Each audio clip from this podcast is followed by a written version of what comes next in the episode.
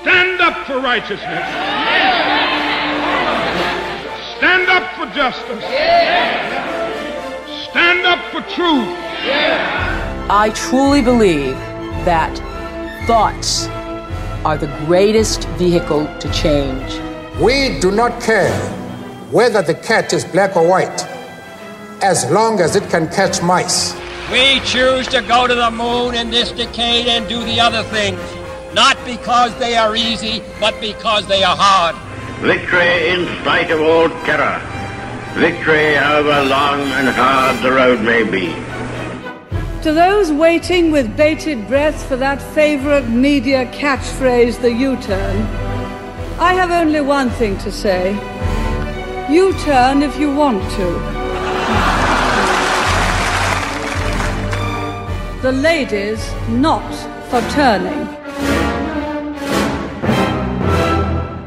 It is the attitude of the player, not their skills, that is the biggest factor in determining whether you win or lose, is a quote by the renowned coach Harry Sinden of the Team Canada ice hockey side, who played against the Soviet Union and were victorious in a thrilling and come from behind eight game summit series. I thought this was an apt quote for our guest today, another proud Canadian who challenged orthodoxy on the international stage as global managing partner of one of the world's premier management consulting firms. Our guest today is Dominic Barton, BBM, who is chair of Rio Tinto and chair of Leapfrog Investments. Dominic is a senior advisor and partner at AI investment firm Radical Ventures, the chancellor of the University of Waterloo, and an adjunct professor at Tsinghua University. From 2019 to 2021, Dominic was the ambassador of Canada to the People's Republic of China. From 2009 to 2018, Dominic was the global managing partner of McKinsey and Company. He was chairman of Teck Resources, a non-exec director at the Singtel Group and at Investor AB, and was an advisory board member of the Alayan Group. Dominic previously served as chair of Standard Chartered's International Advisory Council, chair of the Canadian Minister of Finance's Advisory Council on Economic Growth, and chair of the Seoul International Business Advisory Council. Dominic was a senior trustee of the Brookings Institution, a member of the Singapore Economic Development Board's International Advisory Council, and a member of the boards of Memorial Sloan Kettering in New York City and the Asia Pacific Foundation of Canada. He has co authored four books and received eight honorary doctorates as well as a Rhodes Scholarship. Hello and welcome to another episode of No Limitations, a show where we speak to elite world class performing men and women and unlock the secrets and influences that have shaped their destinies and that you could apply to your own life. For our first time listeners from all over the world, please don't forget to follow on your preferred podcast platform and share with your friends and colleagues. And for our listeners in China, Canada, and South Korea, a big hello. I am your host, Greg Robinson, managing partner of Blenheim Partners, board and executive search firm. After growing up in Uganda and Canada, and later studying as a Rhodes Scholar at the University of Oxford, Dominic recounts how he joined McKinsey in his early 20s and relished the responsibility of advising senior executives and captains of industry as a junior consultant. Following a chance meeting in Australia with then Treasurer Paul Keating in 1989, who urged him to relocate to Asia, Dominic scaled the heights of McKinsey in the region and ultimately became global managing partner for nearly a decade. A common theme in the discussion is Dominic's belief in a renewed form of capitalism and the future engine rooms of growth in the 21st century. He also provides insight in relation to today's geopolitical landscape, such as the rise of China, the place for the United States in the global order, and the formation of new trading blocs in the developing world. Dominic also asserts that we are living in extraordinary times, with climate change heralding the biggest reallocation of capital in human history. Finally, Dominic closes with his views on best practice leadership and the willingness to unleash talent. So sit back and enjoy the dawn of new thinking. Dominic, welcome to the show. Thank you so much for having me. Now, you've declared that we're entering a new form of capitalism. How does that theory stack up, bearing in mind what's happening on the world stage at the moment? We've got Israel, we've got Palestine, we've got broader issues around the Middle East, we've got China, Taiwan, We've got other plays. We've got Russia, Ukraine. Does it stack up, Dominic? Well, I, I think first of all, we're there's no doubt we're living in extraordinary times. I mean, there are so many forces that are at play, as you you mentioned. Climate change would be the biggest reallocation of capital in human history, all happening in the next 30 years. We've got hmm. the rise or re-rise of Asia in terms of the of its economic significance. That doesn't downplay the importance of the US, which I believe will remain the number one economy for decades to come. But most of the growth is now coming from Asia, and that will continue. You've got a geopolitical shift, the rise of China, and the fragmentation of kind of the international order. And then we've got technology that just is relentlessly changing. It doesn't care about geopolitics or climate change or anything. It's just changing. Artificial intelligence just being one of kind of at least 13 different technologies. Nano, I could, we could go on about that. The way capitalism has changed is in a couple of fronts. One is that I think the, there's been a shift in capitalism over the last 40 or 50 years, it, it, it has become more short term, narrow, and less owner like, which is not helpful for the system. And that's why I, am a believer in long term capitalism. And when I was at McKinsey, you know, we would get called a lot of nasty names from time to time. But one I kind of liked was we were known as the Jesuits of capitalism. We sort of, I looked at that a lot. And if you go back into the, if I could call it early stages capitalism, think about Adam Smith he he was not a short term profit maximizer. He was a long term inclusive owner like capitalist. And I think that's what we need to move back. So that's what I long winded answer of saying like our capitalism has to go back to what it was before. And given all those changes I mentioned, particularly the geopolitics, technology, and so forth, the idea that capitalism will trump everything is wrong. And I think there was a feeling of that in the mid 80s, like, you know, early 90s, the fall of the Berlin Wall.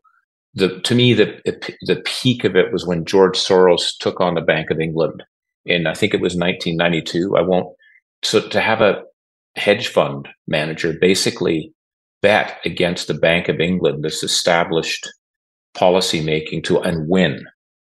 Yeah, and win. that won. was kind of like yeah capitalism trumps like who care if you're a country you obey the capital markets and if you don't you do it at your risk right?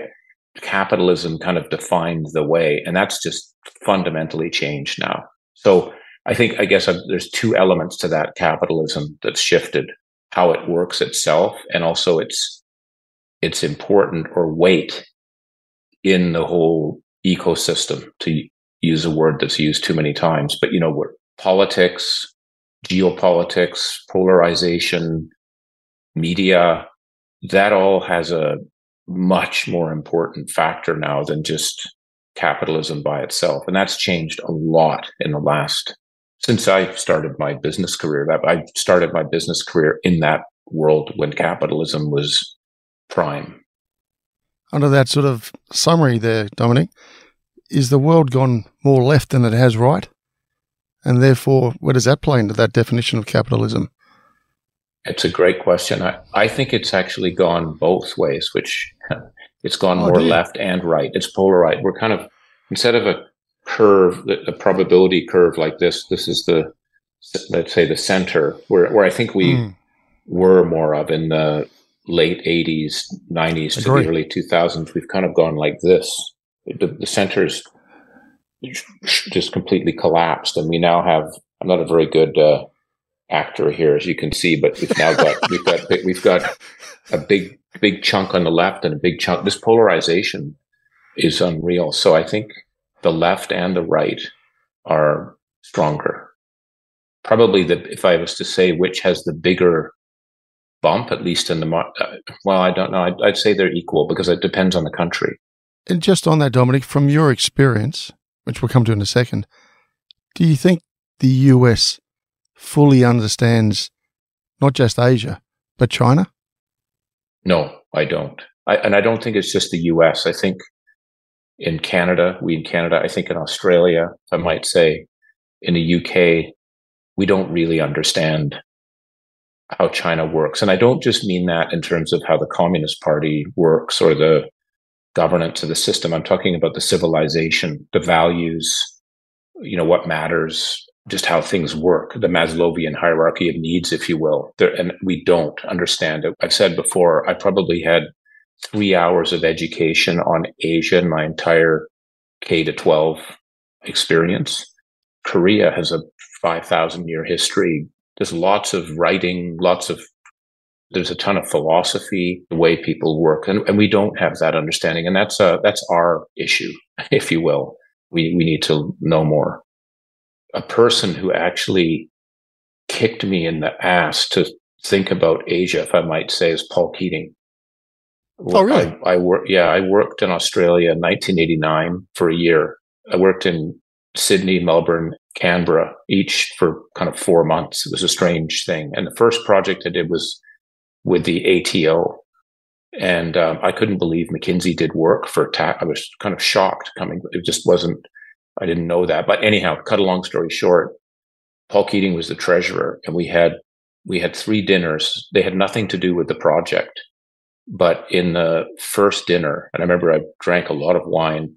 I was, yeah, I was you know, a project manager, McKinsey, and he looked over me. I didn't really know who we different people were. He looked over me and he said to me, if you have half a brain and I'm and and he was silent and he said, I'm not sure you do, you would do well to move to Asia. I went, what does this have to do with it? He said, that's where the future is. And mm. I'm trying to encourage Australians to backpack in Asia, not in Europe. He was just this push. That was 89. So I, I think that understanding at a earlier age is really important and we've got a big gap. So where do you see the future in trade then? Because we're actually starting to see some very distinctive blocks being formed aren't we? Yeah. I don't believe globalization is going to go away. I think globalization will be there but it'll be in a different form. It's generated so much value for consumers for a way of life. If you think about was that short term, Dominic? No, I think it's long term because if you look at, you know, between the, the, the Economist has had some very good analysis, as has Rhodium and a number of other players. If you look at the cost of consumer goods in the United States with the rise of China, I mean, it's just been, it's in the 15 to 20% drop level, like a vacuum cleaner. And, and this has a television, whatever you want to, a basic consumer good has dropped. And that's because of trade. If you stop trading, that price will go up significantly. You get, you know, the inflationary costs and so forth are high. So I think it's had a huge benefit. And I don't, I think it's going to be very difficult to break it down. But what has shifted is, is to your point, what I believe be more regional blocks. That's where there will be more intensive trade. So the US, Canada, Mexico will be a very important region. Obviously, the Eurozone, uh, ASEAN, India, China, but also MENAP, you know, Middle East, North Africa, Pakistan, Sub-Saharan. If you think about South America too, you know, there's a three or four countries together that will be doing much more together. So I think as a, if you're a global company, you better start thinking about your positioning in these blocks. If you're a country, thinking about your diplomatic configuration and what you're doing, you better start thinking about these blocks and and how you interact with them uh, because they're going to have more weight than the general global system. So, there's only one part of your career as the former Canadian ambassador to China. You've obviously got experience in building relationships. This is where the issue seems to be short and longer term at the moment. How does countries be smart about building these relationships, Dominic? Because the blocks are there, they're getting stronger. I think that uh, it, this is something that really matters to me, or I feel, feel it's really important to me, is the fabric between countries, and it's not just the G to G level. And that, that you know, if I think about it again, it's a it's sort of an iceberg. There is a government to government level, but there's a ton of yeah. other linkages: the business to business side of it, the cultural side, sports, academic. There's a range of things. And I think it's very important for us, no matter what the G to G relationship looks like, that we are working to deepen that fabric because it helps us have a better understanding. It actually can build trust. Governments change. When I was the ambassador in Canada, a couple of very simplistic observations. One is that the G to G relationship was terrible. It had completely broken down. No one could communicate. The Chinese side would not respond. They were extraordinarily angry about the Meng Wanzhou situation. They felt, you know, we'd gone from this golden era, literally November 2018, the peak of relationship, 23 minister to minister relationships to mid December, nothing, like no, no communication and two Canadians being detained and all that and the trade cut. You, you, we've experienced this in Australia too, right? Yep. Yeah. Oh, we just had some release just recently. Yeah. Yeah. And so what matters is actually the, these relationships because for me to be able to operate there, I had relationships from the time I was there in 2003 to 2009. And those relationships were really important because I could, part of it is figuring out how decisions get made. It's not, it's opaque. It's an opaque system. You have to have people help you. And secondly, Canada invested a lot in a, it was the Canadian International Development Agency, poured in humongous amounts of money, resources to train Chinese people in healthcare, judicial system, and all of that. So those things that were done in the 90s, where you had vice ministers that had actually been trained at McGill, for example, or UBC or University of Toronto, they wanted to talk to Canada, even though the official relationship was bad. They felt a connection and they were a channel, a really important channel for me to be able to talk and get things done because I had to go informal. Formal was broken. So I went informal and I met anyone I, I would meet the local street sweeper if they would meet. I, I met anyone I possibly could because I, you had to figure out where the channels were and those certain relationships. We should be more deterministic about how we build. I mean, one thing, uh, just a small anecdote. I remember, you know, when I got there, a previous ambassador sent me a note. It came in a you know secret pouch and all this stuff, and I got it. It was it came like six months after I'd been there. You know, I don't know why it took so long, and I opened it up, and in it it said these are 35 people you should meet. Right, you're there now with not a criticism to my two predecessors from when I was there. These were names that I would, if I was a monkey, I would meet them because I was in the role. And what, what shocked me was for a country with a 50 year relationship is all we can say is we've got 35. And this is not a criticism of him. It's a criticism of our bilateral relationship. I think that's a challenge, you know, and so one of the things I was focused on was there are 750 relationships that we need to make sure we have. And that's not just the top seven or trying to understand where they are. It's the customs officer for pork in Nanjing. That person, that's a big deal for us, right? That, and that person plays a critical role because the Chinese and the Japanese and the South, they're more deterministic about it. And Singaporeans, they're very thoughtful about these and they're long term. These are relationships for life. They're not transactional relationships. We're not used to that. We, we sort of, you know, we change. The other thing I noticed, we change our ambassadors every three to four years. The Russians are there for 12 years. The Singaporeans are there for 10 years. The Vietnamese are there for 10 to 12 years. And so when you talked, I spent time with the Vietnamese ambassador. I mean, these, you know, they know China deeply. We're, we're kind of flipping people and that's not going to cut it, I think. So these relationships are extremely important. And I think they can be done in different ways. One thing, the other thing I'm actually just talking today to a group at Cambridge on this topic of the fabric. And if you look at the Soviet, the, the, cold, the depth of the Cold War, and actually the fabric that was still there. So I'm just looking at it from a, this is from a Canadian side and also a, a US side. People felt it in Canada as a country was the hockey series. There was the Canada Soviet hockey series, which did an unbelievable amount. It was an incredibly tough series. And because Canada thinks we're the best in the world at hockey, and all of a sudden these Russians came and kicked our ass, and it was a shock. And it ended up Canada won it in the final game in Moscow. It was like a seven game series, and we won it in Moscow. And people, Canadians who are any Canadian who was around that time will remember it viscerally. And there's a, actually a relationship with the Russian people, not the Soviets, but there's a kind of a, oh, yeah. a link. We, there was a joint Arctic research mission that was done on I believe it or not, ice melting between Canada and Soviet scientists. That became a channel. We probably wouldn't do it now, but that was a, that became a channel.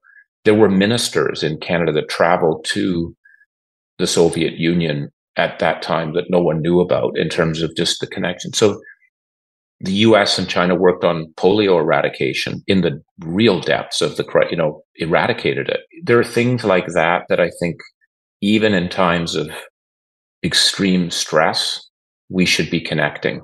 That, that I think is important to do it. And we need to be more deliberate and we need to have younger people do it. So we're leaving too much on the table, are we?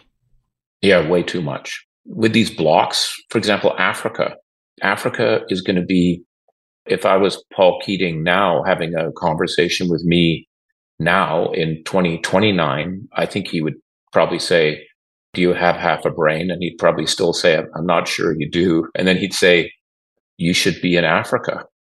I think that's what he would say, uh, just because over the next 20 to 30 years, that, that place to the youngest demographic, it has to transform and we don't know enough about it. We call it Africa. We don't recognize that there's a t- talk about relationships. There's a lot we can be doing in Australia, in Canada, in the UK, in the US. The people, China is doing a lot in Africa and has been at an order of magnitude more significance than, than all of us combined. Well, I think a lot further ahead than all of us combined as well. Exactly. This is a, uh, a leadership discussion and if we stand back and look at the look at the world at the moment, are we seeing strong versus weak leadership? And as a result of some weak leadership, are we seeing some very bad outcomes? Yeah, I'm worried about the leadership. I, I think we don't have enough leadership. I think I think it, being a leader, especially a political leader in these times, is very very difficult because of the force, forces we talked about at the very beginning of this conversation. Uh, uh, one is a polarization. You know, you've got look at the United States, but it's happening in every country. There's polarization.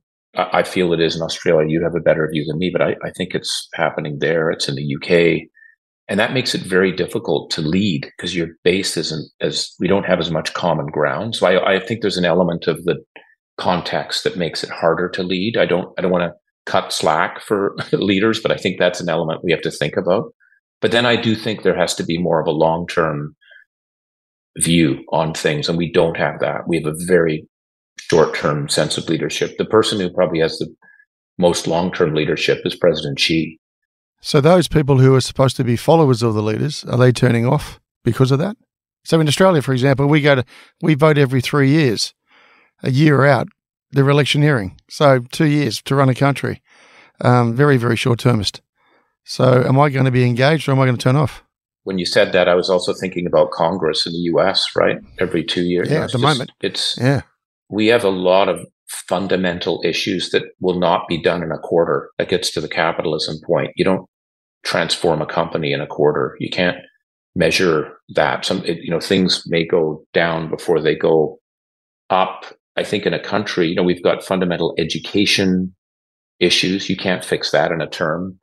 We've got healthcare related issues. You can't fix that in a term. We've got fundamental manufacturing. I think this is an area that we, in all of our, in, in Australia, in Canada, the United States, the UK, we've hollowed out our manufacturing. Interesting, the longer term, Singapore, China, Malaysia, they have a kind of a belief that you have to have a minimum part of your economy be manufacturing. And in China, for example, it will never go below 25% of GDP. That's just like a rule. And I think that's, there's rationale to that. And we should be thinking about uh, those things. But that's more, lo- we have, we do have a, we have a lack of long term thinking. And I do think our systems, our election systems exacerbate that significantly. Leads me on to the next one, Dominic. You're no stranger to walking into some troubled times, as, even as the role as ambassador. That was obviously challenging. People were being detained. Yeah. You did the work through that. You've had some interesting times, at the role at the helm of McKinsey, and obviously Rio's got a big influence across the globe.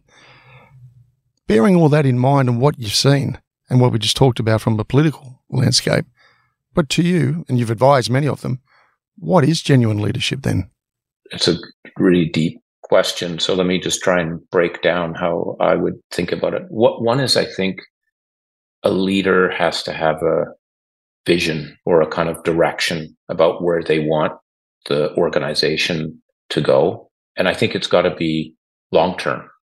You know, one of the big reasons I was attracted to Rio Tinto was it is a 20 to 30 year time frame company. And I think mining companies are, they, they, that they have to think in that time frame. So I, I love that. It's because you, it just changes your bearing. So, but you have to, I think if you're a leader, you have to have some sort of long term view. But I also believe something I learned from a former finance minister in Canada. I, I used to, when I was at McKinsey, always ask leaders, you know, what would be the one thing you'd teach your 21 year old self if you could do it again? And this guy said, I would have learned to have had a microscope in one eye and a telescope in the other and not get a headache. And I said, what, the hell do you mean by that? And he said, let's think about it. He goes, I've got to, I'm the finance minister. I have to have a long term view of the competitive positioning of Canada over a 20 to 30 year period. At the same time, I won't use his word, crap happens, right? Things happen immediately, you know, and I've got to be able to react to that. But most leaders, he said, are either one or the other. You need to be both. So I think there's this notion of you have a vision, but you're also you're agile in terms of reacting or dealing with things. But you you got to have both. You're not. You certainly are not short term.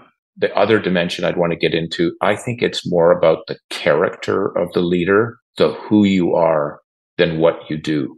We spend a lot of time advising leaders on what they need to do, you know, how they should spend their time think about your organization structure, think about your strategy, manage your risk, think about your leadership team. Those are all really important. What we don't think enough about is who you are. And this is elements of selflessness. It's very easy as a leader to get more selfish, thinking you know everything, but you become a machine that's working so hard. You have the machine has to be serviced. You you need to get whatever you need to keep the thing going, and you get you can get into this.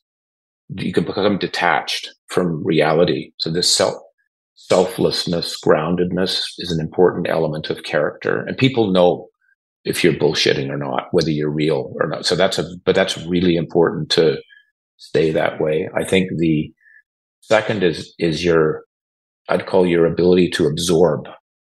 You know, a lot of leaders get into trouble because you get you're tired you're you're working hard there's just a lot of flack coming at you and you lose it.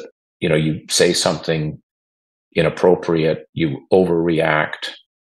Sometimes you just part of a job of a leader is to absorb what you're you're doing. I think your nose for people it's what you you know extraordinarily well amongst many other things you got to know when you're looking for I mean this is where people is. And one, one just again, sort of sidebar on this. I'm sorry I wander around a lot in the conversation, but one, one of the last books I wrote when I was at McKinsey was, was on talent.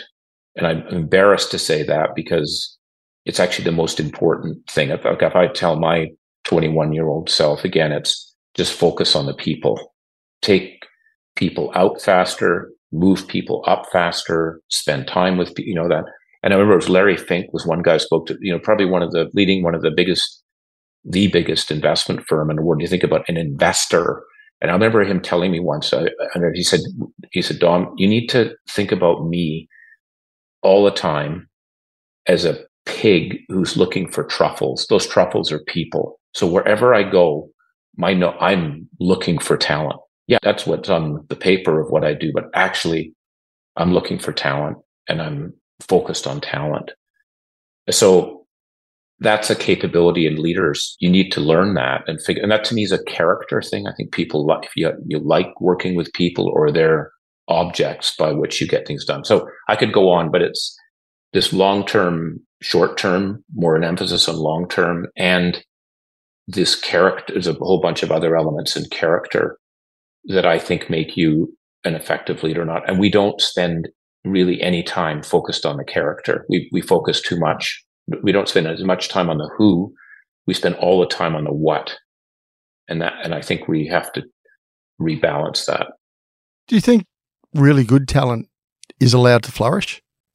And what I mean by that, I, I had an ex- interesting experience not long ago where a senior executive was asked to go into an MBA, you know, quick quick course, did it, and at the end uh, for the, the final evening was asked by the lecturers, "What what are your thoughts?" And there was the international audience there, and uh, what did you learn? And, and uh, put his hand up and said, "Look, thoroughly enjoyed it, but it's not going to change a thing."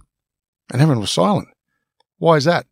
Well, I've, look, I've absorbed so much, to use your words. I've taken on so much, but I'm going to go back to the machine. And when I go back to the machine, the boss is going to say, just do what I tell you to do and keep going. You know, your organization, McKinsey's, has evolved, evolved, evolved, but there, there is something being lost out there on that talent, is there not? Your question about are we unleashing talent, I think is a great, I think the answer is no, we're not. I think there's a, way more potential. And there's another dimension that we don't look at. There's there's many. That's a whole different topic. Like, what measures do we look at with people and organizations that we should look at that we don't? And and this potential, I think, is a huge one. And I'm I'm a true believer in that if you chuck people metaphorically in a swimming pool without them knowing how to swim, most people figure it out and they grow. They grow dramatically short answer to your question is I think there we do not unleash talent like we should. And and I your notion of that fellow going into the machine, I I totally that resonates. And I think this is what organizations can get, do much more of. Give younger people a chance. I mentioned that theme, right? That, this was a common theme of all the CEOs. I think I met 3,500 in the time in McKinsey, and I would ask that question about the 21 year old self and where it is whether you were in Asia, you know, North America, Europe, it didn't, whether, I don't care what industry, people was the core focus of what people would have, how they would have spent their time differently. And as I said, there were three elements of that. One was take people out faster, because I think there's block, you know, there, it's very hard to do that. It's uncomfortable. It's not, and so people delay it and it it blocks and and and and I think could destroy organizations. And second, give young people more of a chance earlier. Throw them into the swimming pools. Put them in into into things. And I this is where I think there in today's world too. We have to think about a different organization design to give people more space. This the idea that organizations are pyramids by definition makes it more machine like and I think what you, you got to try and do while still having controls and so forth is flattened to, to allow people to be able to have the room to move. And, and not only would I say, by the way, it's not only young talent that are un, not unleashed enough should be given way more opportunity early. And I mean big opportunity early. I also think we focus too much on degrees and back, you know, this person went to this university and did I excuse, I couldn't give a shit about that. I, one of the last things I did when I was in McKinsey, I was I would try and challenge orthodoxies, right? Just and I because we ha- we orthodoxies are what make you disappear as an organization if you're not careful. So you, you you may not want to change them, but you should challenge them. The only one I would not want to challenge in McKinsey is values. That you you have a there's a way you work what you believe in, if you will. But everything else should be put on the table. And the last things I focused on was we are going to hire five people with no university degrees. And that freaked people out. They were like, what are you talking about? You know, no university. I said, no, there's talent out there that, and they said, well, what will our clients say if someone shows up? I said, the client's not going to look at their CV. They're going to, is this person a leader? Are they, do they have an idea? And I'm happy to say that three of the five that were hired are partners. So again, I think we have these young, the background of the person. It's about exp- give people the chance and experiences, take risks. If I reflect on my own career from, you know, whatever I've learned and done, it's because I've taken risk. People have basically chucked me in a pool. And it's that's where the, the growth is just being dramatic because it, it's just it's like it's like just going into an accelerator. So when I moved from actually that experience in Australia, that one year in Australia as a project transformed my life. I mean, I, literally that was the Paul Keating kind of you got to move. You it, it, changed my people. Uh, the other thing I took away is I and I'm generalizing. You have to be very careful with this, but the in Australia the kind of level of understanding of microeconomics, like you don't mess with people. People understand economics deeply. There's kind of this rig, like an intellectual rigor. I felt it was was a different. It was like a wake up call for me. And then when I went to Korea, I all of a sudden became the office manager at like I was 32 years old. I didn't speak the language. I had no relationships. The translation of McKinsey in Korean, it set with the sound sounded like Kentucky Fried Chicken. I mean, it, we had nothing.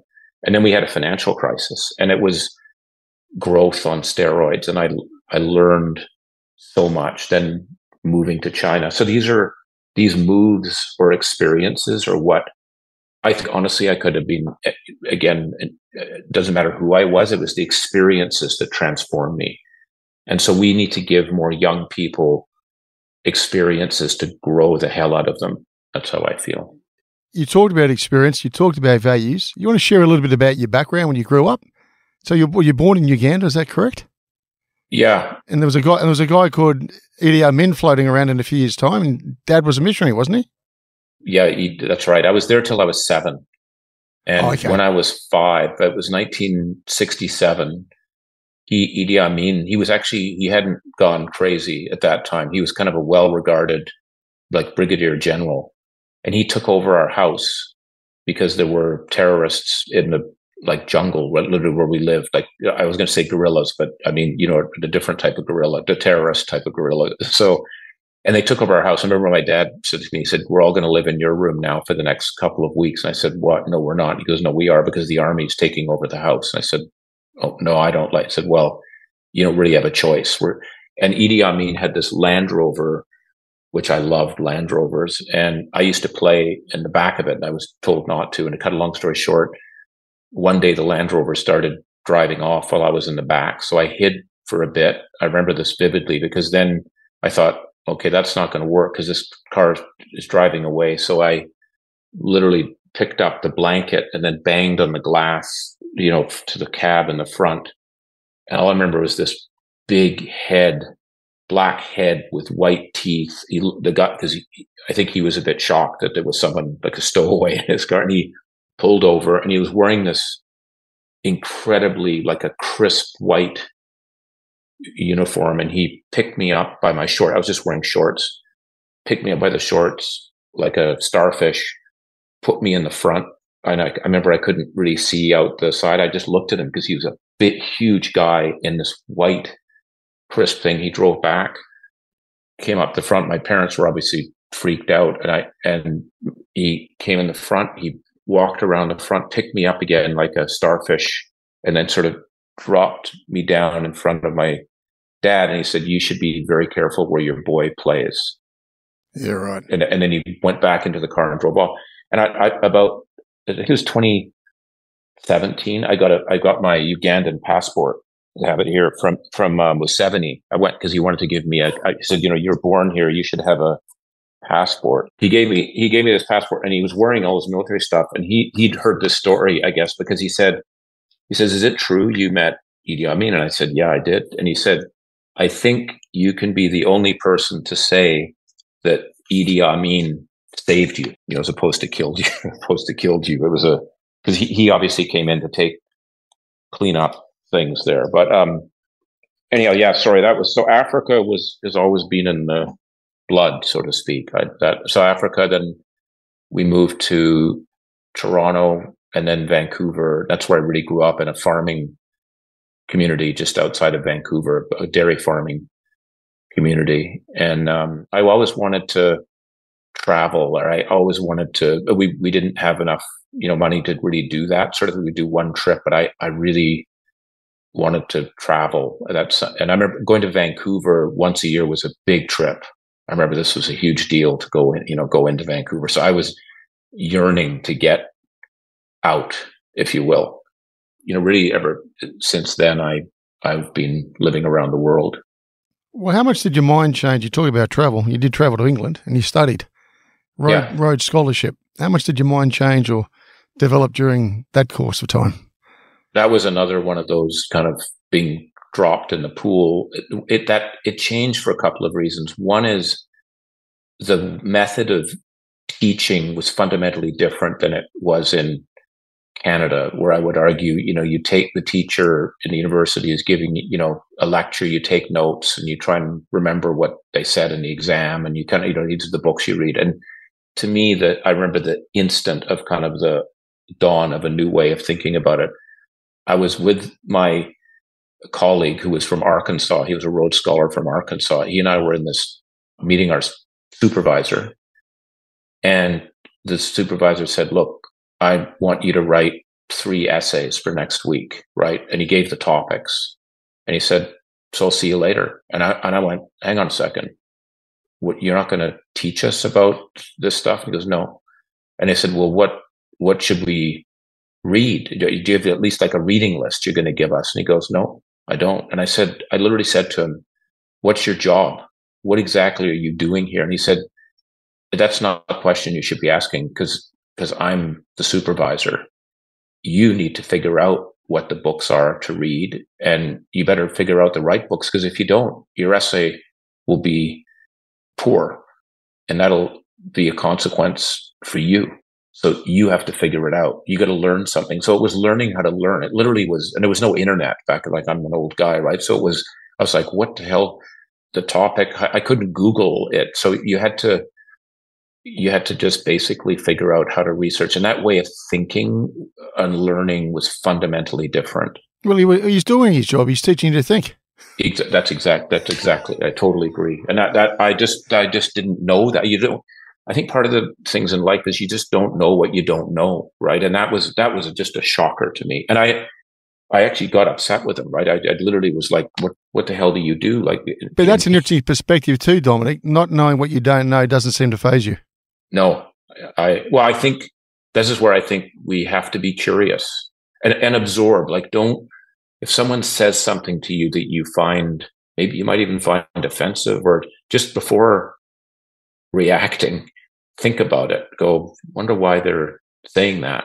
Maybe there is something you don't. So, so I, I just think that, and this is gets back to your earlier question too about what we know about China or what we know about Asia. There's so much we don't. We don't even know what we don't know. All right. So you start on your career. I know you spent a very short period of time with Rothschild and then McKinsey. Why'd you make the move to McKinsey? Uh, I made the move mainly because I didn't know what I wanted to do. I really wanted to work at the World Bank or the IMF. I didn't even get a response. I, I applied. I didn't even get no. I got nothing, zero, nada. And McKinsey, I had no idea who McKinsey was. I mean, I, I honestly thought it was some cult or something because it, it, and, and to be with you, I only went to the introductory session because I heard that they serve free alcohol. And so I thought, I'll just have a good drink. I'll have a, you know, it'll be good. So I went and, and the presentation was terrible. You know, as people stood up, I joined McKinsey and I do this. I was kind of like, these are not people that I want to work. Like it didn't click. And then I, I didn't have a job and I didn't, and then they kept saying, this is a place you can come and you can figure out what you want to do. And it was really through the interview process. There was, I met people maybe that were more like me than what I thought McKinsey people were like. There was a guy who was a, I'm not like this, but he, but it was sort of, he was not a MBA type of person. This was a person with a, he was a nuclear physicist and he was a business guy. And I remember saying, how did you, what are you doing? And he said, doesn't matter. Let me just tell you what I'm working on. And then he, what he was working on fascinated me. And, and, and he said, just come here for two years and you'll, you don't have to stay. You don't, we're not trying to keep you actually. If you don't, you, you made a lot of people leave after two years. They kind of figure out what they want to do. And this is kind of like a graduate school. That's how we positioned it. So I, that's what I thought. And I genuinely thought I would leave after two years, but I, I loved the work and the learning. Again, it was a, you know, being put in a machine that, just is going to be formally and informally just every day you're learning. You're learning with clients. You're there's very formal. We had, we had a mini MBA, and again, classic McKinsey style. You didn't. It wasn't two years or what. It was one month, it, and it was intense beyond. But you know, accounting, marketing, operations, and that was done religiously. And so, and I could see how how it was changing me. But probably the most important thing again was mentorship.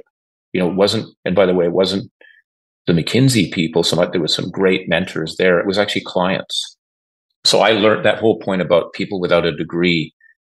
There was the guy, the guy who used to run Dial Corporation, John Teets, who I loved this guy, classic American, my image of a CEO, kind of, you know, 55 year old, kind of a tough, like a Jack Welch type, like a tough ass sort of guy. And he, and I was so naive I would all, you know, McKin- on the can on McKinsey, it says you serve top clients. So I, I've been in McKinsey for six months and I didn't see myself advising CEOs and I was kind of shocked. Like you imagine how idiot.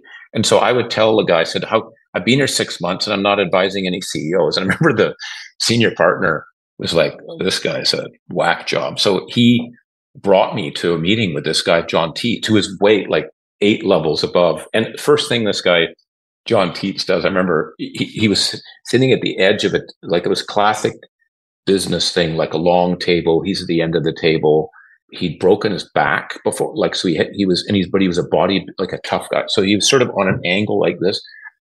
And he looked at me and he was shocked to see stuff because I, I looked really young at that. And Bob Felton's senior partner, he goes, he, he goes, Bob, he goes, who's this Smurf you brought from San Francisco? Because Bob was from San Francisco. And, he, and I said, what? And he's, and he, he, didn't even look at me. And he looked at me. He says, does the guy even know how to shave? Like he, and he went, and I was like, shit, how am I going to counsel this guy? Right. And then in the meeting, halfway through, I was telling him about, because I figured out this route profitability because for this, they owned Greyhound bus lines. That was just a small division. So we were the, so I'm really proud of this work. I'd figured out the route profitability and I was telling him, he was asking, he's going, Oh, really? Is that right? I, I didn't realize he was actually, he was like, that's fascinating. And then he went like this. and the, the vice president to my, who I knew actually quite well, he said, Hey, Dom, when John does that, that means he's going to fire someone. And I was like, Oh, holy shit. This guy's going to, and sure enough, John Teets goes, time out. And you, Smurf, you're coming with me and he took me into his room and he just beat the crap out of me. He first said, first of all, he goes, I find you offensive. You have these ideas. You're so proud of yourself for these ideas. Did you think I haven't thought about this stuff before? Do you think I'm some sort of moron? I remember this, and I was taking notes. And then he said, um, and he goes, by the way, I think you're pretty proud of your background. I just get this feeling that you're really kind of, and I said, I, that's, I hope I don't. And he goes, it, it oozes out of you. You're, arrogance oozes out of you and it disgusts me. And I was like, well, this isn't going that well. And then I said, like, I said, you know, he goes, why did you join McKinsey? And I said, because I want to counsel CEOs. And he goes, how do you think that's going? I said, probably not, not, not, not very well. And he goes, you goddamn right. It's not going well. I think because I was so shocked and on it, he took, he, he, and he told me, he said, listen, I just got some advice. He goes, what I want you to do, you've done all this analysis.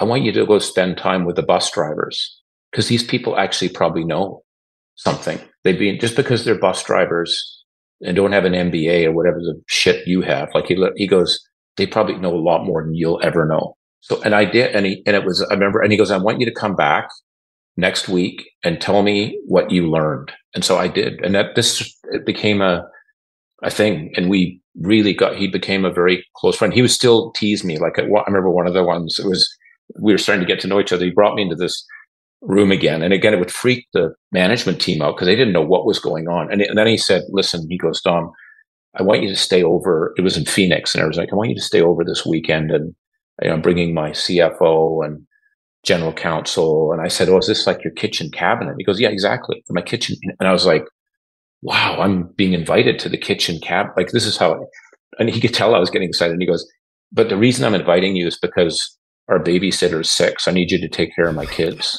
I was like, oh, you know, you, I'll never, but he would, I learned so you know you and those experiences I never would have got that at Oxford or anywhere. And that guy, I, and I love him. He unfortunately died of Alzheimer's. I, he, I would visit him after, like he'd long retired because he, what he taught me was just unbelievable. There are many people you get exposed to like that, which I think just grow you.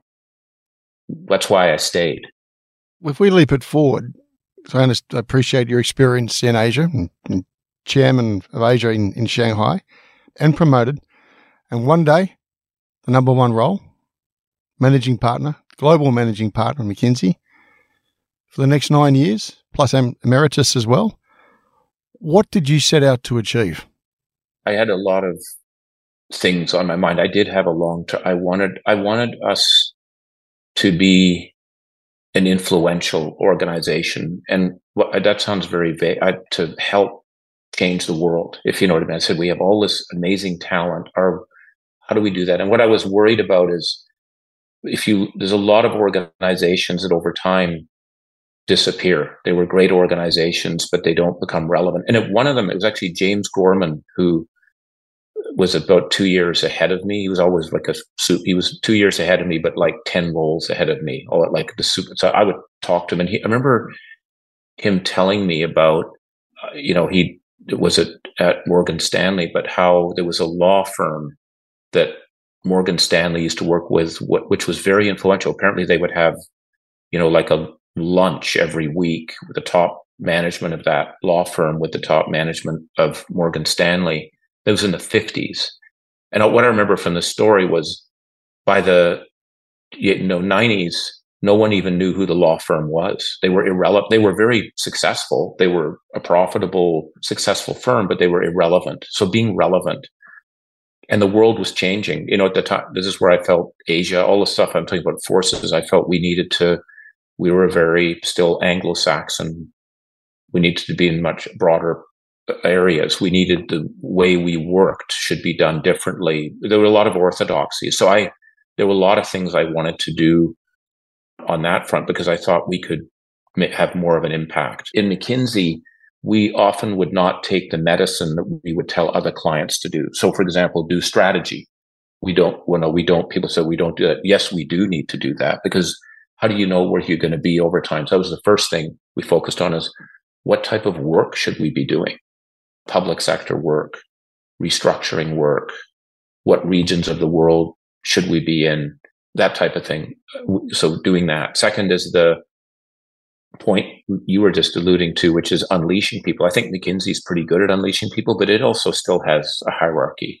So how do we give younger people more of a chance to be able to grow and drive things? And, you know, we, we're, we have an apprenticeship model or McKinsey has an apprenticeship model, but there are ways to be able to build that. I mean, one example, given the importance of Asia, if you just tried to grow your Asian capability in the normal way, it would take you 50 years. So what we did was build Asian offices in Europe where we had a lot of partners. And then you could, you'd send, we'd way over hire in Asia, but send people to Europe, them to Europe. They'd get trained by European partners and they'd three years later come back to Asia and they'd be, there were a lot of things on the people dimension that could be done and so forth. So it was a, I felt that being a relevant firm, being a firm that is in, you know, we're innovative, that we take the medicine that we're giving clients.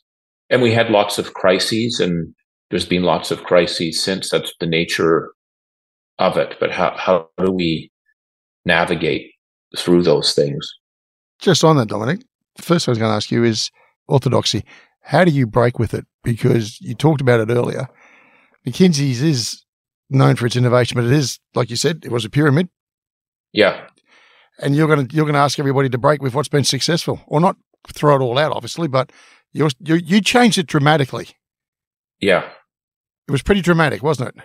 Yeah, it was to challenge it. I mean, one was again the nature of the work we do. That, and I think we by that I meant the doing public service work. And that really came from that Australian experience. I love the ATO. I learned a lot. I thought we had impact. There were I re, real there's fabulous leaders in the public sector. You know, you get this view in the private sector that public sector people are a bunch of idiots. So that's totally wrong, obviously. And it's a but there's high impact work that we've done. That's one dimension.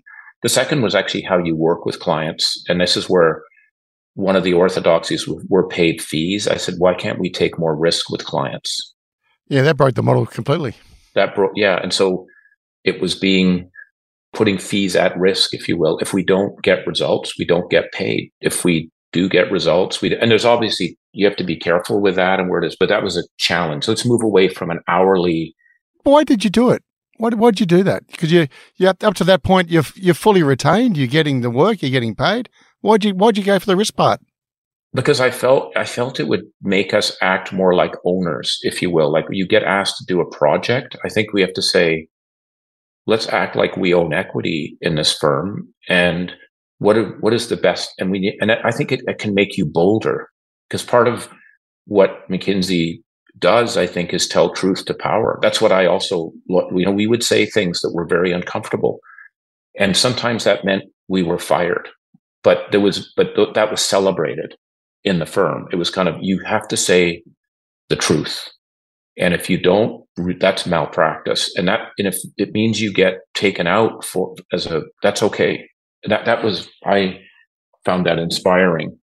If you have more skin in the game it, it's even more focused and you're you're you change what you're working on more more quickly you bring the right level of resources and I saw this with again companies like we, you know, we worked with Ping An Insurance or uh, Kotak in India, and they would they, they were small companies. They're saying, "Look, we'd rather pay you in equity," and I would try that, and the firm was like, "Are you out of your mind? You know, we're never going." And it would it was a good. I think it just puts you on the same side of the table, right? You're not a service provider. You're kind of in a small way you're a partner. I, that was what I was trying to get. And again, there's it hasn't all worked exactly, but that's changed, right? And how you do it. This notion of who we hire. So the extreme one was the no university degree, but we broadened it massive. If you you know recall, diversity in McKinsey in the '60s was seen as you know we went from Harvard to Wharton. That was seen that was diversity. You know, it's ridiculous. It was unbelievable how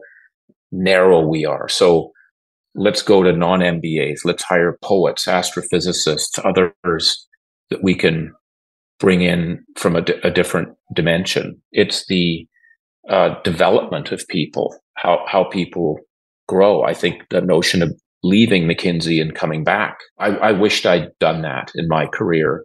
So that was what I was trying to change. And I found that you learn how to do change, but I, every eight months I would try and change. I would put this like heart paddles, just just to let's try it. And some stuff didn't work, and for good reason. And I think that, but the point is, we have to keep challenging ourselves. Otherwise, this gets to a broader theme of those forces at work at the very beginning, where the world is moving faster. All, what all that means is the metabolic rate of the world has gone up. Like we're on a treadmill someone's just cranking it. It's not, it was going at seven kilometers an hour. It's now going at 25. And if you don't change, if your internal organization is slower than the external, you will no longer be relevant. You will die. You will disappear. And the average lifetime of an S&P 500 company in 1935 was 90 years. That, which wasn't a great time to be on that 90 years. Today, the average lifetime of an S&P, I should say, sorry, the last time I looked at it, 2018 was 15 years. So that's because organizations don't change. And that's a, by the way, back to that long-term capitalism and so forth. While you have a long-term view, there is, I'm amazed in an annual report that we don't have a metric for metabolic rate. How, what is the metabolic rate of Rio Tinto versus BHP versus any other organization? And that to me is partly you're challenging things, you're trying different things, you're moving. You don't follow every fad, but you you're regularly challenging yourself to do it. And I think the, as a leader, if you're not doing that, you could be taking your organization to irrelevance. Successful, but irrelevant. There's always dark times as leaders, Dominic. Yeah. You're at McKinsey's and there were some pretty challenging times there. subprime comments, South Africa, etc., and others that um, you know well and truly in the press. Yeah. How do you engage? What does a leader do? How do they act, and how do you bring them forth? Yeah, there's, as I said, a, a number of crises, and and what I would say is, I actually think I dealt with the crises earlier in my term as managing partner than I did later. Which so my first, I guess, set of crises, just literally when I became the MD, it was in 20, 2009. We had the, the, obviously the financial crisis, and that affected McKinsey. It was not. It was, you know, I always used to was told that when things are very good or very bad, it's good for McKinsey in a very narrow, selfish sense of the term because people need help or they want to do things. No, it's not. When things are bad, it's bad because people can't afford it. They're totally distraught, You know all of that. So we had a the economic situation was challenging. Um, and just as we were coming out of that, so there was, I had to, we had to take again the medicine we give our clients. And I remember the CFO at the time, Tom Barkin, who's a very close friend. He's, a, he's the Federal Reserve president in um, Richmond in the US now. He would tease me and he would say, Dom, you're the first managing partner that has negative additional award in history for you know because this just doesn't and he, and he kept every month it was like wow now you're the first to, to have it for three months. I remember i was going tom this isn't help he was teasing me but it, i didn't find it comfortable. So we had to do some things that were necessary take medicine to do that. And just as we were coming out anil kumar senior partner and rajat gupta get arrested for insider trading and that was devastating because that was the at the integrity of the firm. How can a it's a senior partner first of all, but then a your former leader. Like what? And and the I remember I felt there were a lot of people trying to kill us, and and were angry and appropriately so. That was very tough because it was existential, and it broke a lot of people were unconfident. I remember the me the thing the inflection point for me was I remember I just moved to London when this had broken out, and I was invited by Gordon Brown with a number of other business leaders just to talk with them, was number 10 Downing Street. I remember that morning of the meeting in the front picture of the FT was a picture of Rajat Gupta going into the courthouse. That literally, and it goes like, it's something, I don't remember the exact title, but it's like the end of McKinsey. Like it was just kind of almost clap, like take these guys down, you know. And I was standing there going, wow, this is a great day to go see the prime minister. And I just moved to London and I was sitting there and I was standing, it was raining and I was standing out there. And finally, this Bobby came up to me and said, like, what are you doing? Like, you, you, are you going in or out? Like, make a choice. You can't just stand here.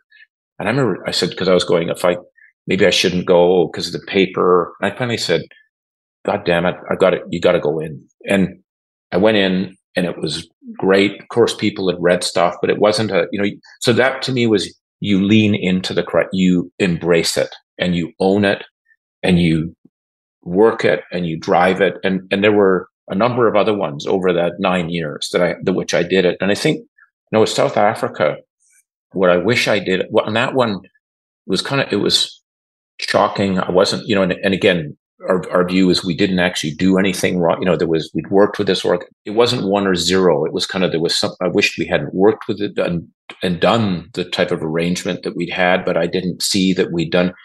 And what I should have done was move there.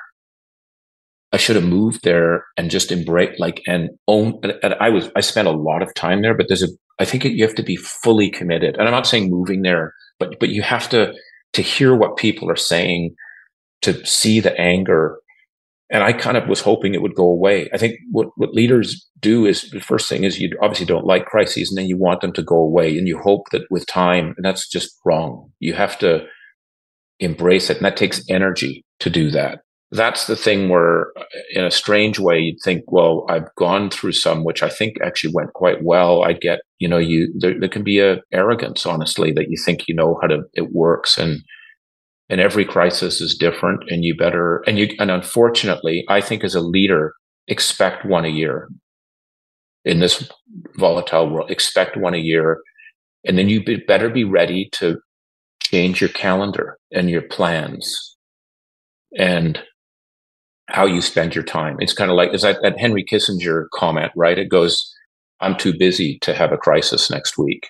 Uh, you know, my calendar's too full. That that's kind of what happens. So that's my just very superficial reflection. But I think the, this is part of life now. You better and you better lean into it, embrace it.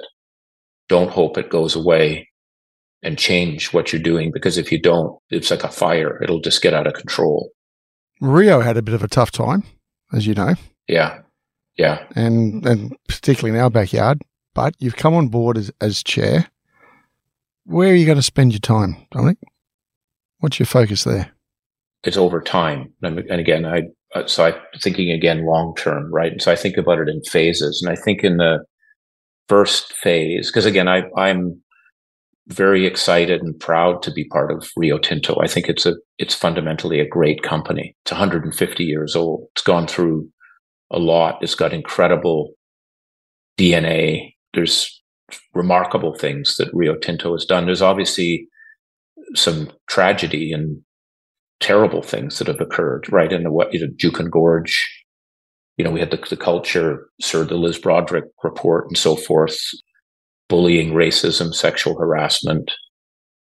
So, you know, mistakes, there's scars on the, on, on the body, if you will, too, as you go through it. But, but I fundamentally believe it's a great organization. And so the first phase to me is the, that we're solidly out of the crisis and that's regaining social license. And it's Jakob is the one who's really driven that. It's not me. I'm, I'm a, latecomer, but I, I want to reinforce and support that. And that's social license. Like in Australia, we lost, as you, you know better than I think it was. I, I just talked to colleagues who were in Perth that couldn't wear their kit. You know, they would get spat on. I mean, it was just, re- I don't need to say, you know, just really deep, deep scar tissue on, on that from that experience. And so our social license, the culture, getting this, you know, and then and then the four objectives, you know, our operating performance. Rio Tinto, I think, was known. And McKinsey, we would study Rio Tinto as the benchmark for just consistent operating performance and long term. This was the place, and we've that's where we should be. So let's get back there, and that's a we're on track to to do that, and let's be a growth company uh, again. This is we you know we're really mining is a really really important industry. As much as people may not recognize it, it it is. And we are not going to do the energy transition without a significant increase in copper steel lithium all of the battery materials that we need that you need mining companies. And we have a massive supply demand gaps. We're going to have to do do that. So there's a it's the first phase is coming out of that crisis with momentum and dealing with the social license and the culture, which I think a lot has been done on. We can never, it can never ever assume it's done. We have to, and then moving into the, into growth and, and performance. And I'm just very keen at the end of my time. I want Rio Tinto to be even more relevant. Like this is a 150 year company. I'm a joining on the conveyor belt. There'll be many more chairmen and chairwomen or whatever coming down the road. But we have we taken this to a higher place, if you will. It sounds weird I, but you know, that's what we're doing. And that's, that's performance, that's shareholder value, but it's also, again, relevance and and importance. It's been a focus on the first phase. I'm spending a lot of time with the pe- with people in the organization. I traveled a lot at McKinsey, but the travel in the last year has just been because because it's a you know Rio's in 35 countries, so you've got to be in Madagascar, you've got to be in Mongolia, you've got to. It's not just Australia, U.S., Canada. Where and it's meeting people, it's spending time with the leadership team. And again, I'm I'm the chair, I'm not the CEO. I think I think. Yeah Rio in the past has gotten into difficulty because chairs have wanted to be CEOs or be, and I think that I do, I have no interest in that. I just want to, I want to help Jakob and I want to help the management team in whatever way I can to be successful. And obviously that means, doesn't mean you won't criticize or challenge or push, but it's that spirit of we're trying to take this organization from A to B. B is a much higher, and and we've got a great team. Let's do whatever we can. So a lot of time with, you know, Jakob and whatever he want, whatever is helpful to him. a lot of time with governments, much more than I thought, just because of the supply chain geopolitics. Uh, that's been a huge amount. A lot of time in Washington, a lot of time in Beijing. And I like being in both places. I, I love Beijing. I, I like being in Washington. So you were talking about the growth of the, fu- the future from Asia and, and Africa, but also um, you talked about the new energies of the world and the future for the world and the transition. Where is Rio in that? Because obviously they've built the, the reputation and the market on existing metals. Now we're looking at the future. Where, where's where's the the big giants in that space as opposed to the small, you know, the small ones in rare earths, critical minerals, and here's these big guys, BHP and uh, Vale and Rio. Are you advanced? Are you ahead, ahead of schedule, behind schedule? First of all, we're going to need steel. Like this, I, the idea that iron ore and is, I just, I think that's a really great asset to have. And obviously, I'm biased when I say that, Greg, but but I don't. I think it's. I feel very strongly that that because there's 900 tons of steel in a wind, tur- you know, the average wind turbine, and then and and so what I would love us to do is just be not just be relying on the iron ore, which is critical. That doesn't mean to diminish it. We're investing even more, as you know, right? Whether it be in expanding our growth in the Pilbara, but also what we're doing in Simandou and what we're doing in Canada with the Iron Ore Company of Canada. has got some of the greenest iron ore there. So we're, but copper is huge. We just don't, we don't have anywhere near the amount of copper we need, right? I mean, in my simple minded way, someone told me, you know, we, we have discovered, mined, processed 700 million tons of copper since we've existed as humans up to this date. It's over over 100,000 years. If we're going to make the net zero targets by 2050, we're going to have to do the equivalent in the next 30 years, 700 million tons. So that's a, dumbing it down for someone like me to say that that's, and by the way, you can't just buy another company to, that doesn't solve it.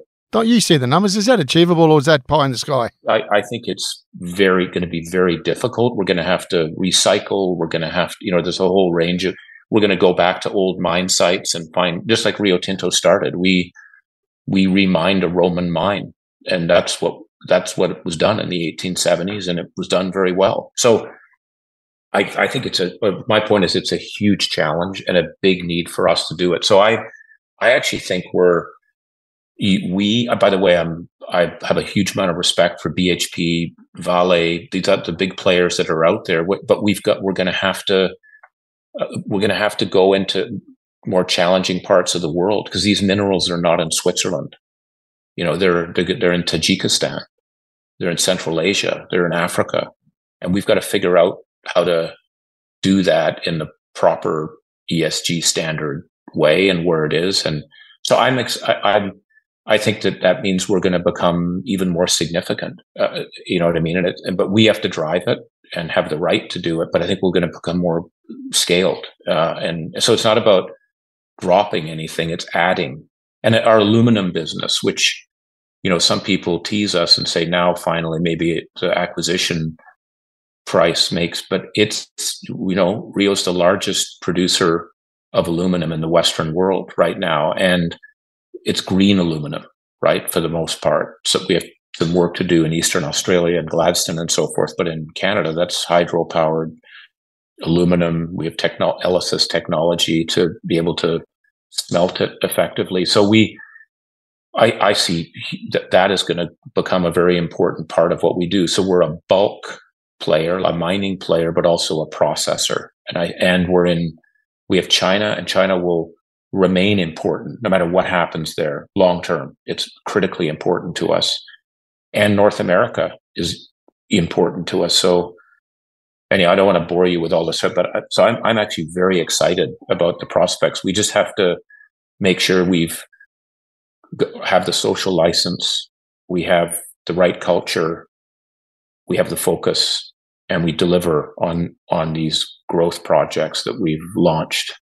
And how are you going with the ESG zealots? They're they're in there. They're going to keep coming up.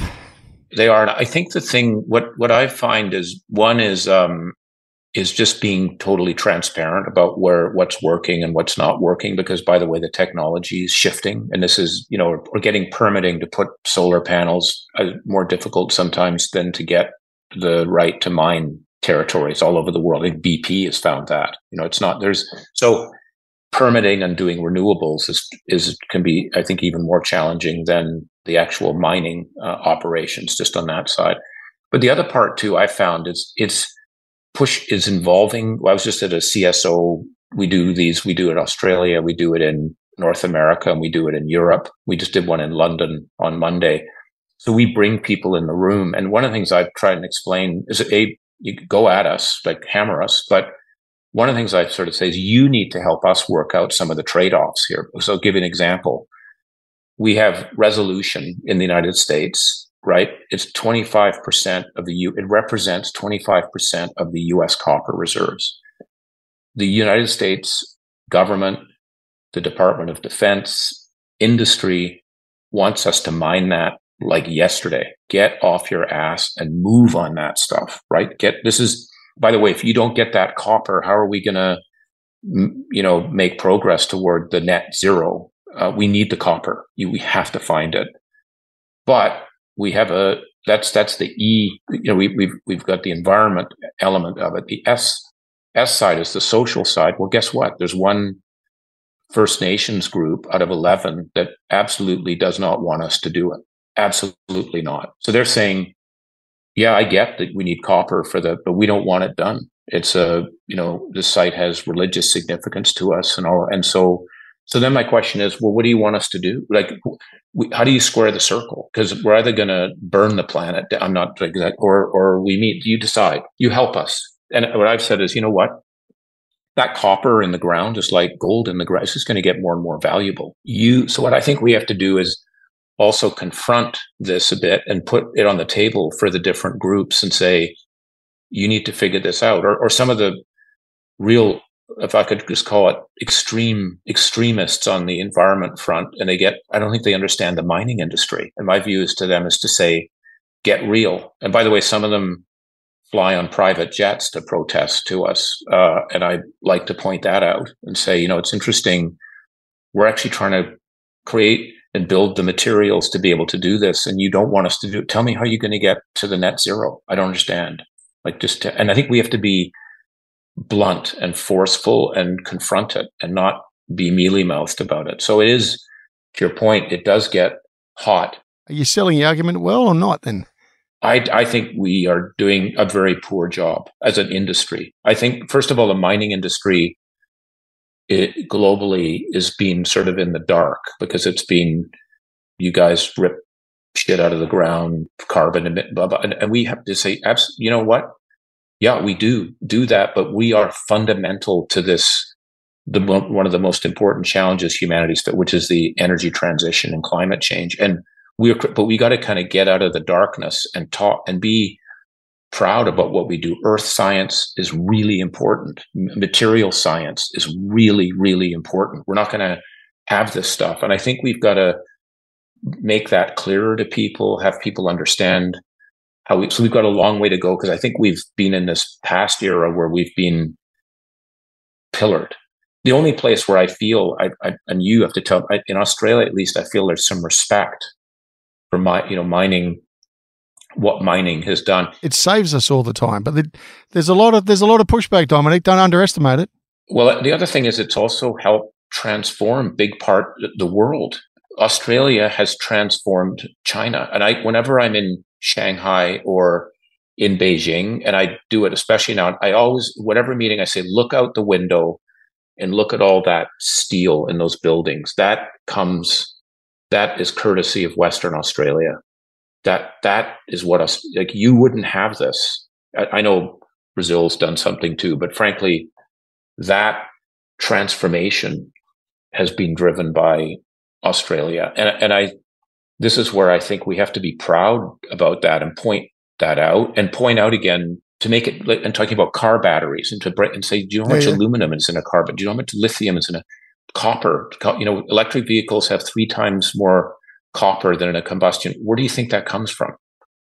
How do we? How are we going to get that material? So I think there's a huge opportunity for us as an industry to explain what we do and help people understand where it is and, and that we're at we're, we're critical. But it's up to us. People are not going to do it for us. And there's this image issue, particularly in other parts of the world, that needs to be changed. Do you, do you think, Dominic, just as maybe as a generalization, a lot of leadership just feels browbeaten? You know, uh, corporate leadership? Because we look at some of the, across the board, it just, they seem to be very fearful of coming out. It's going to be twisted. Um, it's going to be turned on them. They can't control the media. But therefore, we're losing dialogue as a result, too. I, I think it's a great point. I actually totally agree with you. I do.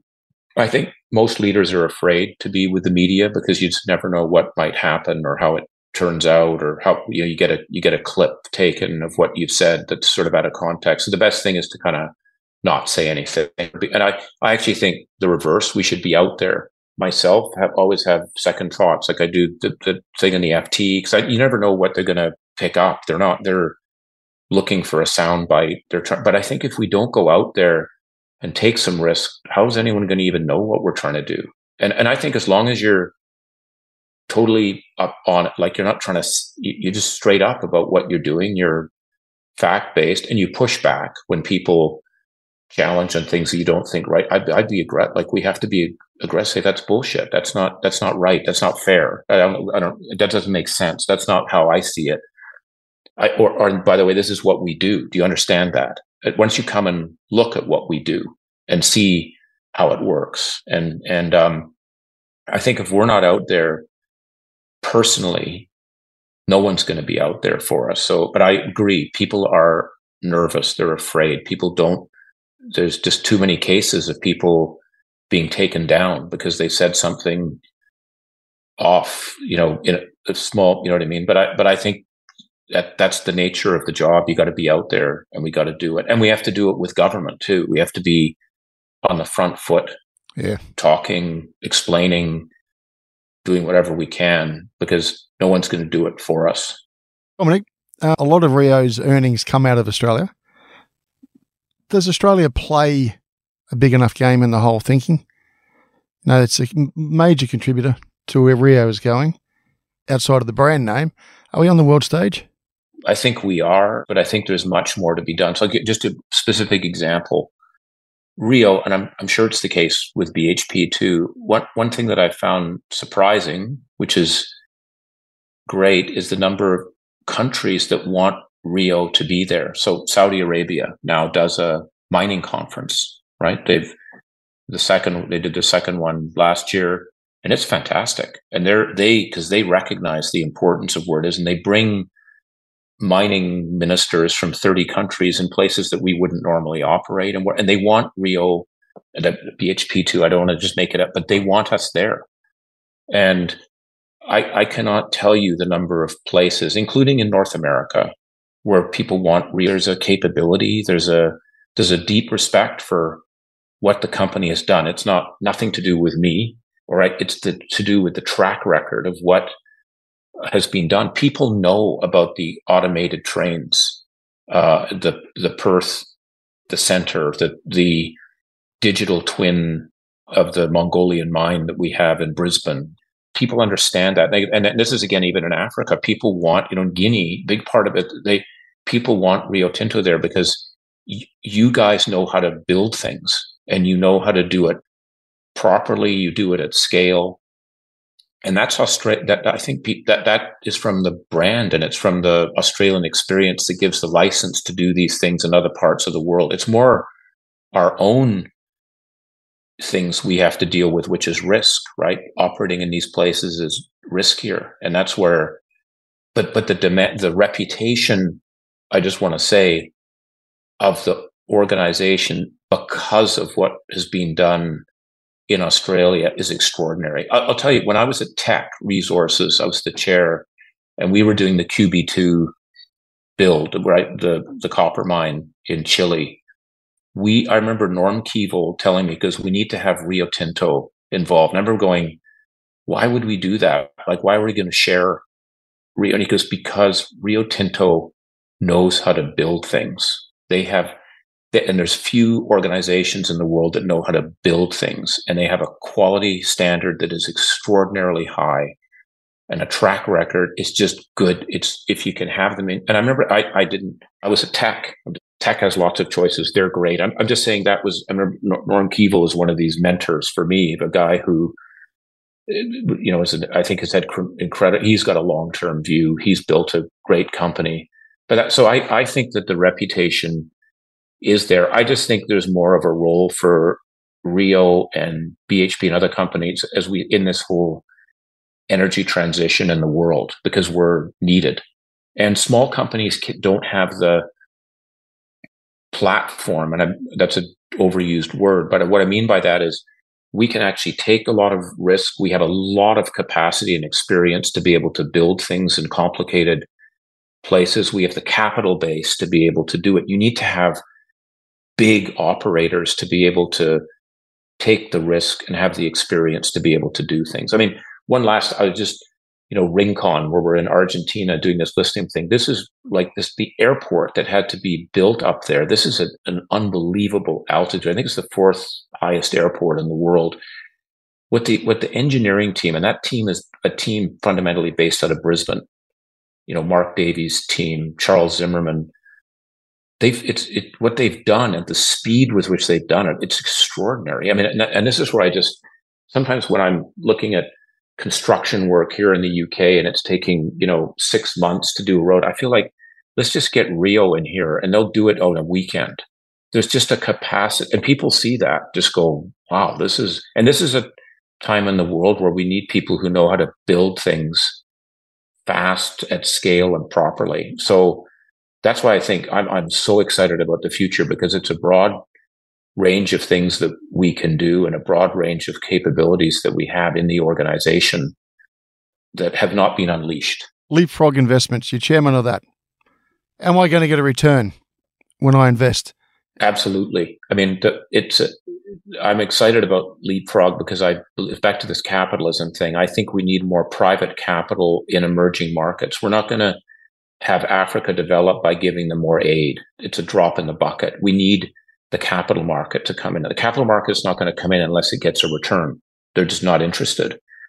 And what we're trying to do at Leapfrog is bring private capital from pension funds, family offices, and others, people who want a return. They're not doing this for, they, they have stakeholders. And we want them to have private equity returns. We, we want to have a 15 to 25%, 15 minimum 25% return from investments that we make because that's how we're going to get the capital in. So it performance is a is essential. It's not impact and therefore we can have less performance. It's both. And actually they reinforce each other. The impact part is because we're focused on this emerging consumer. At the core are people with less than $11 a day, very, very poor people that actually, because of technology now, can get included in the financial system, can get healthcare, can get access to energy. And there are now companies that are being formed that operate because of technology with very uh, low prices, but good margins. And they're successful. And so that's where it is. You, you, you know, I, I argue we want you to have, uh, we have to have very good return, private equity returns, but focused on a population that really is missing, is not included and we can do both. And that's what we're driving. So I'm excited by that. And I'm very excited by the companies that have been formed. And I think you said during your career, would you, you've what advised over three and a half thousand chief execs? Yeah, I've met the I've met three and a half thousand. I don't want to exact because so, in McKinsey I had this rule of I had to see two CEOs a day or two leaders a day because what I was worried was we were becoming. This is back to the change. We people, as organizations get bigger, they tend to get focused on what their internal role is as opposed to what we're supposed to be doing.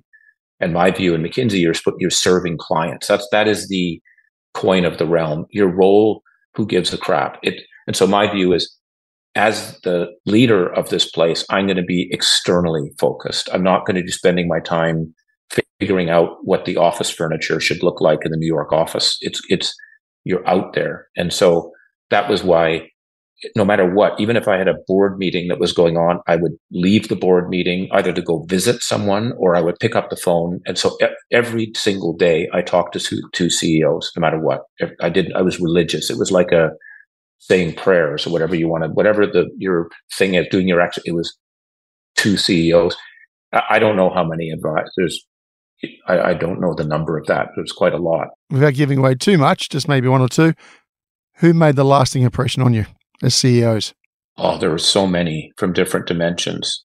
One person I would say is I t- I've talked about Paul Keating before. He wasn't, I mean, he was the treasurer. He was sort of the ultimate. That guy, even though we weren't actually talking about the project, he changed my uh, important mindset, as I said, about, about Asia, long term thinking, public sector. Didn't go to university either. Didn't go, exactly. That's a great point. I didn't even think about that. That's exactly right.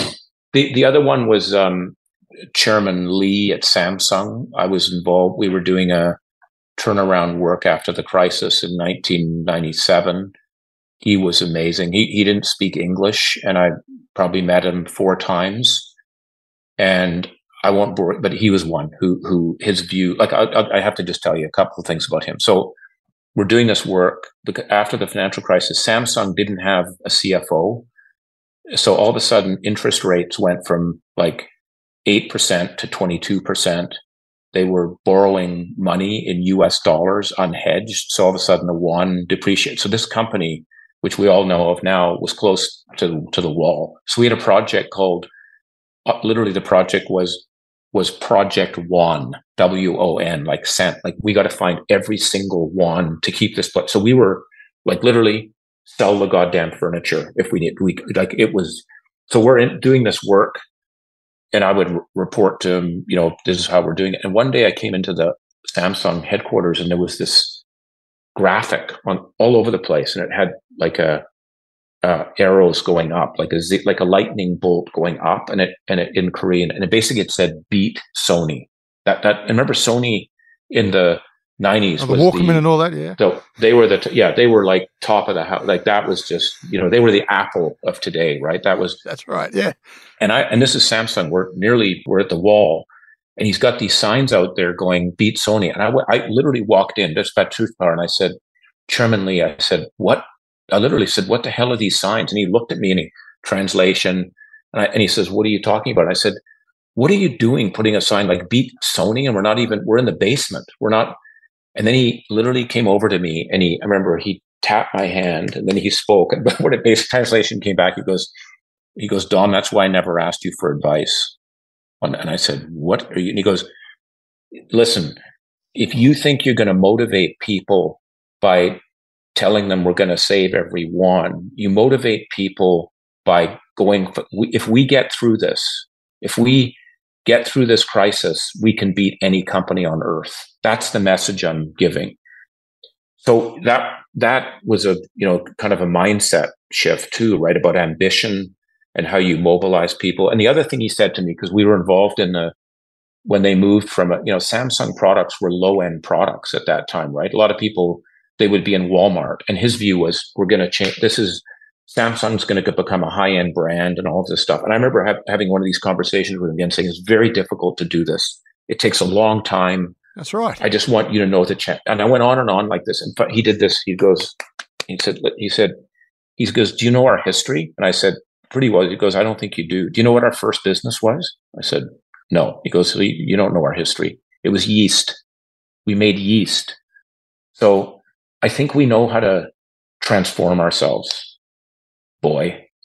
You know, it was kind of, but that guy, I loved him because he, he was elite, you know, he was a, an amazing person in terms of how, how he, he, he drove things. Larry Fink, even though I didn't work direct, like he, I was more in the managing director role at that time, but just his, he was part of this group on long-term capitalism uh, that we had of how to think, get the capital markets to work that way, his talent views, his kind of his energy and how he focused on things, his courage to to drive things. Anyhow, those are just some people. I'm I'm I'm probably then there were the people like John Teets, Dial Corporation, no university background, you know, he he he told me. I remember he said, you know, I had to stop school at grade eight because my parents died in a fire. I had to take care of my siblings, so I had to work.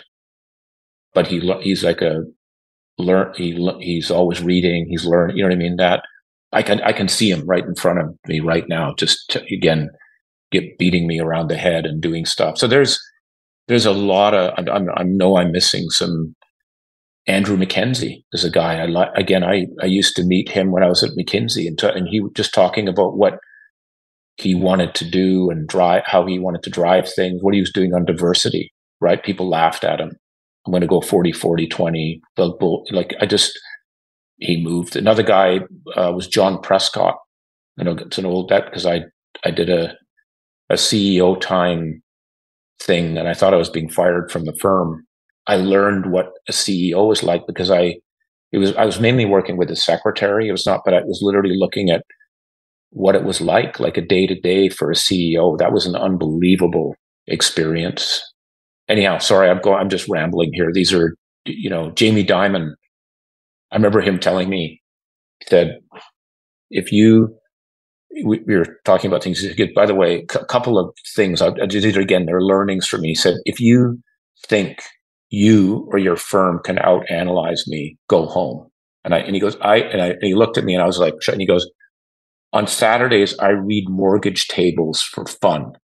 I was like, okay, I've got it. And he said, second point, and these are from many different meetings and so forth. But he said, you guys, you like to you you you think that you make decisions. You like to make decisions with ninety percent confidence facts. I get it. I like the fact that you analyze stuff, but in this world that's moving faster and is more volatile, sometimes we have to make decisions with 60% or sometimes 40%. And then if you're wrong, you just change. And he said, you, and he'd hired a guy from McKinsey in strategy who, he, who is a superstar. I was really upset that he'd left.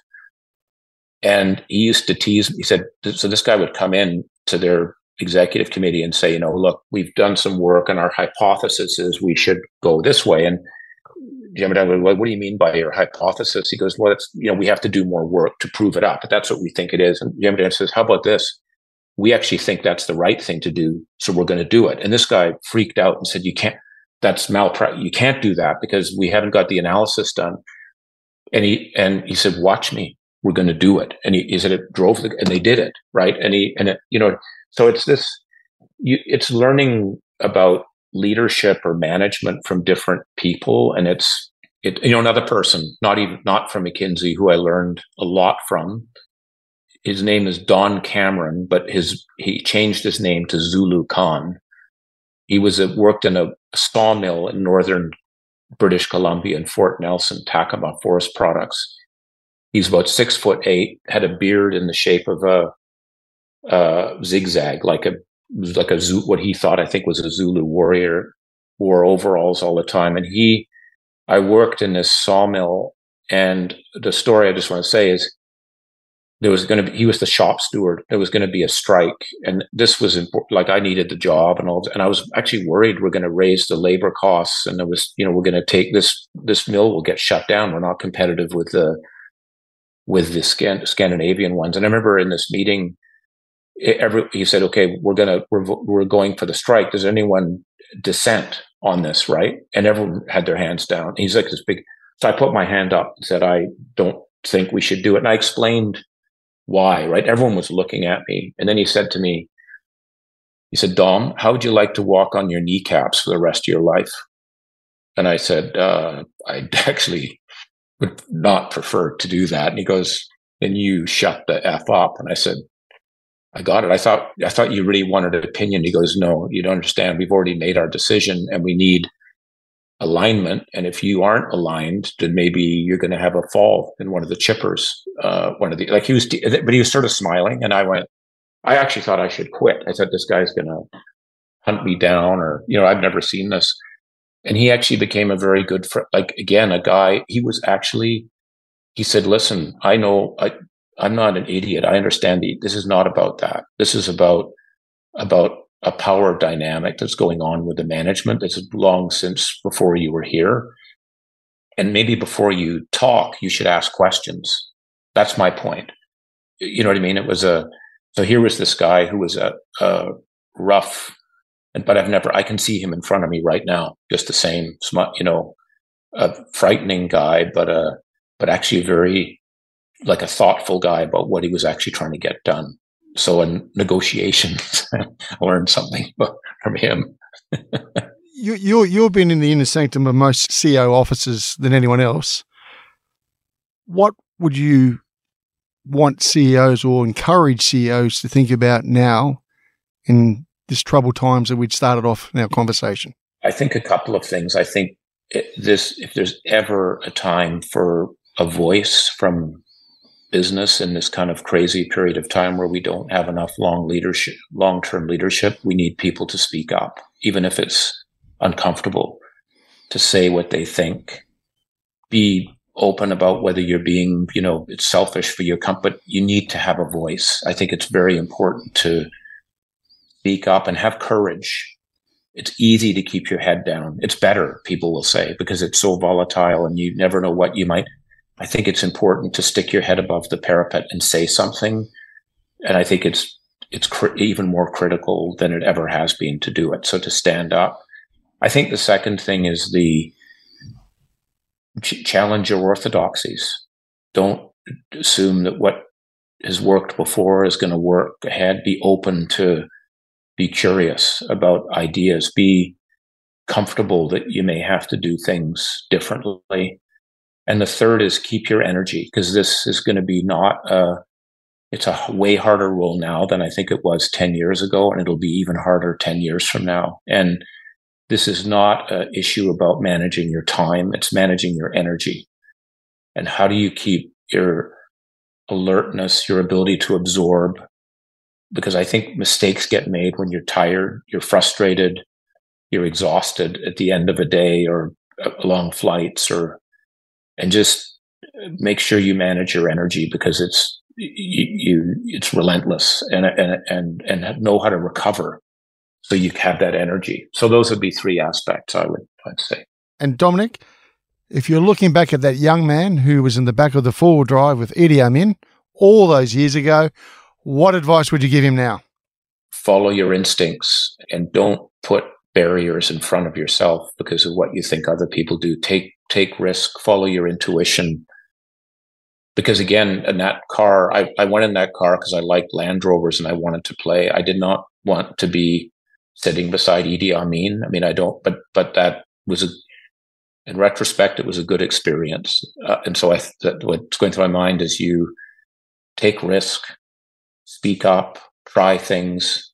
When people say, oh, I think that's a really bad idea. That, that's not good for your career. Or they make it more about, I'm not sure that's right for that. I would, my radar would go up, well, maybe this is something. And every time, and it's not always worked out. I've made many, as you know, many mistakes. I've screwed up. I've, there's things I wish I hadn't done, but I found that when I've been really nervous about, it's a big decision and it's you, people are telling you be careful, like going to China. That business ambassador. I had so many people saying this is it's impossible. You can't do it. And I actually thought, you know, it probably is. I'm not.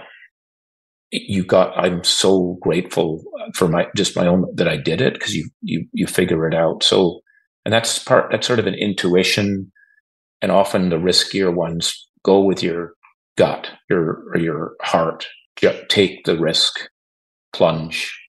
On that, Dominic, Thank you very much for your time today. Greatly appreciated. No, thank you. Really enjoyed the discussion with you. You have been listening to No Limitations.